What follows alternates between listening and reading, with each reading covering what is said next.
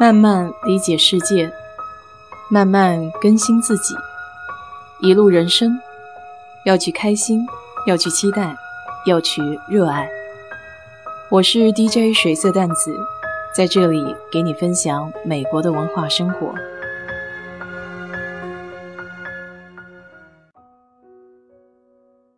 周末开始看一部今年上映、讲述横跨十年的麦当劳百万富翁大骗局。MacMillions，一共是六集，我才看到第二集，还是蛮精彩的，所以推荐给你。以前的节目提到过这个大富翁的游戏，也叫 Monopoly。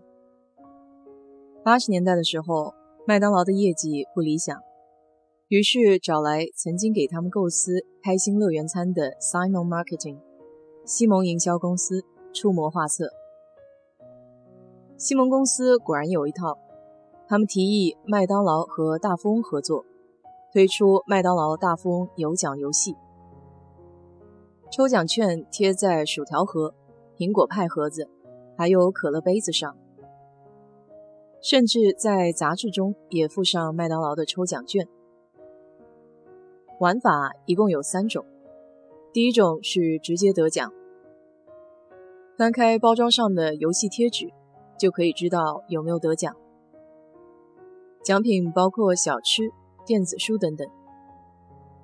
第二种是收集卡片，攒齐特定组合的贴纸就可以兑换一个产品或赢得大奖，包括跑车或一百万美金。第三种是网上抽奖，翻开贴纸以后能够看见一个大大的问号。这就需要下载手机应用进行抽奖。这个奖品包括现金、数码产品等等。据说这个游戏的中奖率只有四亿四千分之一。虽然中奖的机会渺茫，但因为参加的方法简单又有趣，所以活动期间几乎所有人都在参与。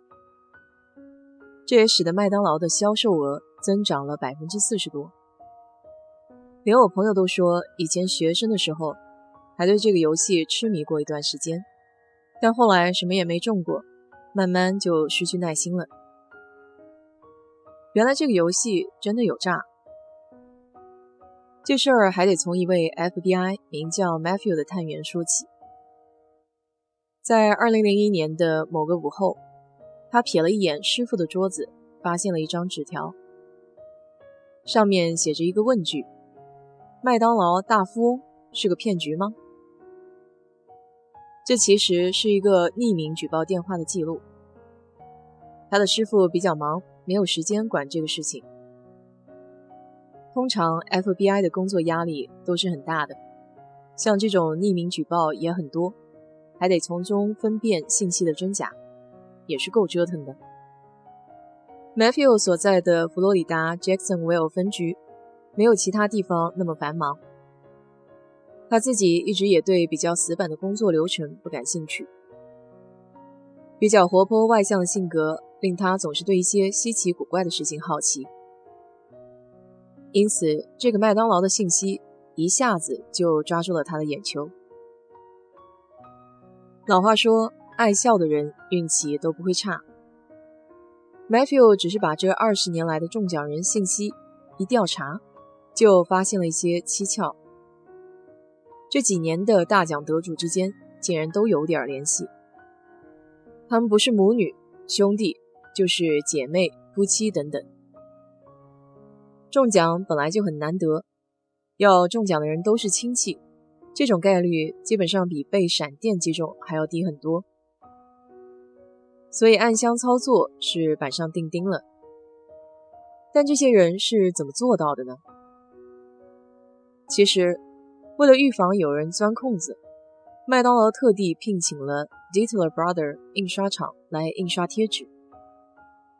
这家公司的保安工作是出了名的严谨，连美国邮票和彩票都是由这家公司印刷的。